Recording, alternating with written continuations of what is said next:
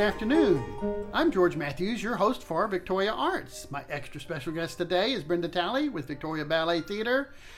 And you have Nutcracker coming up. We do. We are in the throes of Nutcracker. So tonight is a performance. You had a performance last night. And you're going to have two performances Saturday and a performance on Sunday. Do we get enough Nutcracker? It's a busy weekend. We don't, apparently, because we still have some nice full houses every year. And I just don't think we get enough Nutcracker. It's the holiday season. Everybody loves it. It's just the thing you'd... I know when I've participated in Nutcrackers in the past, I also will watch them on television, even right up to on Christmas Day and afterwards, just because it's such a wonderful production. It is. It's magical. And there's so many different Nutcrackers out there also, which is exciting. And Victoria does something... You have a lot of very young performers. I mean... We do. We have some, we wrangle some very young performers up until much older performers. We do have a few parts for young dancers ages 3 and 4. Although they're not always predictable, they always delight the crowd. And then from there on up, and we have small children often as our trumpeteers or our mice and our toys in the battle scene. They are small but mighty roles that give them a really great introduction to the stage, give them a meaningful way to participate in the production. We're talking, those are the small ones that come in, but you also have a few, like you were saying, older group? Yes, I do. We have our core group of dancers that are actually members of Victoria Ballet Theater. They train every week, every day almost, and they audition annually.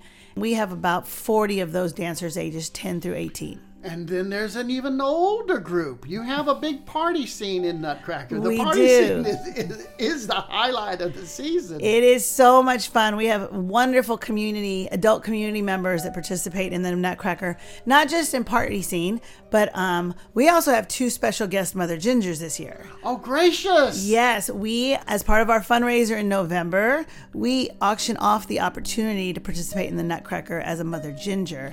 And we are really excited this year to have 2 lovely community members, Miss Tena Thompson and Dr. Sam Copeland, be our guest Mother Ginger. So if you come to the show, you want to be on the lookout. They may not be recognizable at first because they may be in drag, but they're going to be just stealing the stage, we are sure.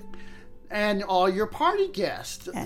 Yes. And I know your dad has been part of the party guests for years. He has. You know, Dad, my dad was in the very first Nutcracker we did in 1985 as a party parent. And he has been in it many, many years, although when I was off at school, he did not participate when I was not around. But when I came back to work with Victoria Ballet Theater, he came back to the stage, and he is now all but taking over the role of the grandfather in the first act.